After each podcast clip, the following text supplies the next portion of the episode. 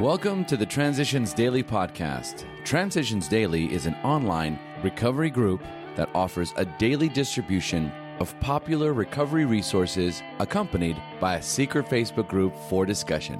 We hope you enjoy today's readings. This is Transitions Daily for December the 20th, read by Kirsty S. from the East Midlands in the United Kingdom.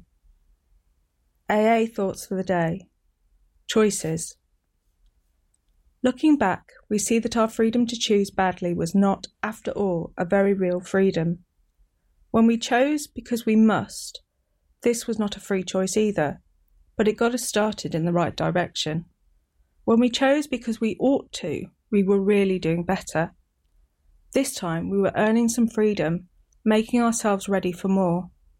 But when, now and then, we could gladly make right choices without rebellion, holdout, or conflict, then we had our first glimpse of what perfect freedom under God's will could be like. Bill W., May 1960. The Language of the Heart, page 302. Thought to consider. We live life in the moment but understand it looking back with the tool of gratitude. Acronyms ODAAT, one day at a time. Just for today, compensation from The Three Legacies of Alcoholics Anonymous.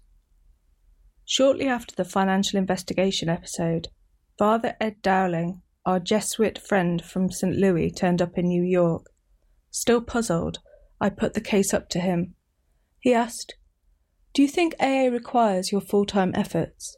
I replied, Yes, I think it does, perhaps indefinitely. Then he inquired, Could you become a paid therapist, taking money for 12 step work? I told him that this issue had been settled long since. Most emphatically, I could not, regardless of the consequences, nor could any other AA member. This meant that Dr. Bob and I must certainly never accept money for 12 step work, but that we could be recompensed for special services. We both accepted Father Ed's down the middle advice and have stuck by it ever since. And I am glad to say the status for Dr. Bob and me was later accepted as correct in principle by our entire fellowship. Alcoholics Anonymous comes of age, page 195. Daily Reflections The Rewards of Giving. This is indeed the kind of giving that actually demands nothing. He does not expect his brother sufferer to pay him or even to love him.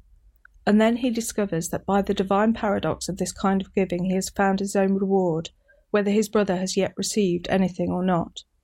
12 Steps and 12 Traditions, page 109. Through experience with 12 step work, I came to understand the rewards of giving that demands nothing in return. At first, I expected recovery in others, but I soon learned that this did not happen. Once I acquired the humility to accept the fact that every 12 step call was not going to result in a success, then I was open to receive the rewards of selfless giving. As Bill sees it, random quote the reality of spiritual experiences. Perhaps you raised the question of hallucination versus the divine imagery of a genuine spiritual experience. I doubt if anyone has authoritatively defined what a hallucination really is. However, it is certain that all recipients of spiritual experiences declare for their reality.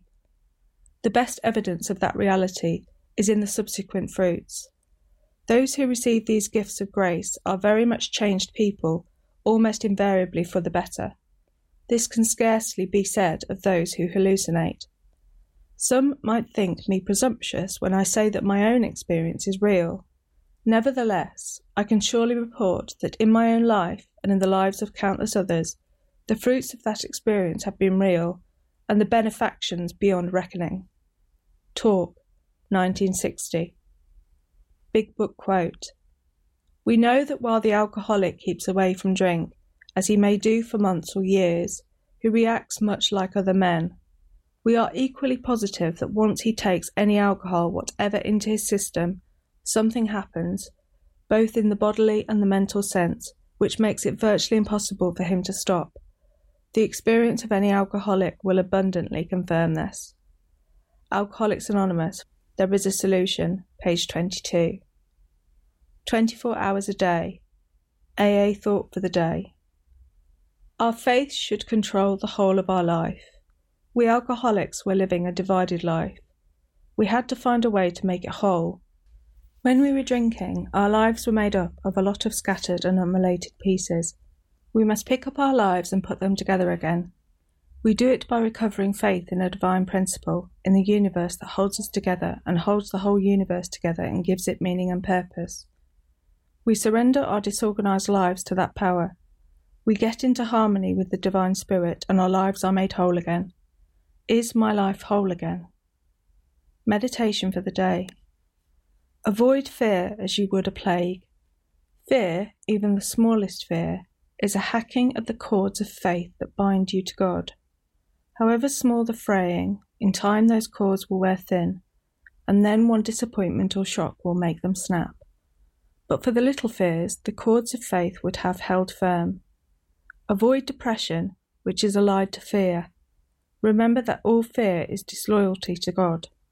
It is a denial of His care and protection. Prayer for the day. I pray that I may have such trust in God today that I will not fear anything too greatly. I pray that I may have assurance that God will take care of me in the long run. Hazelden Foundation, P.O. Box 176, Center City, MN 55012.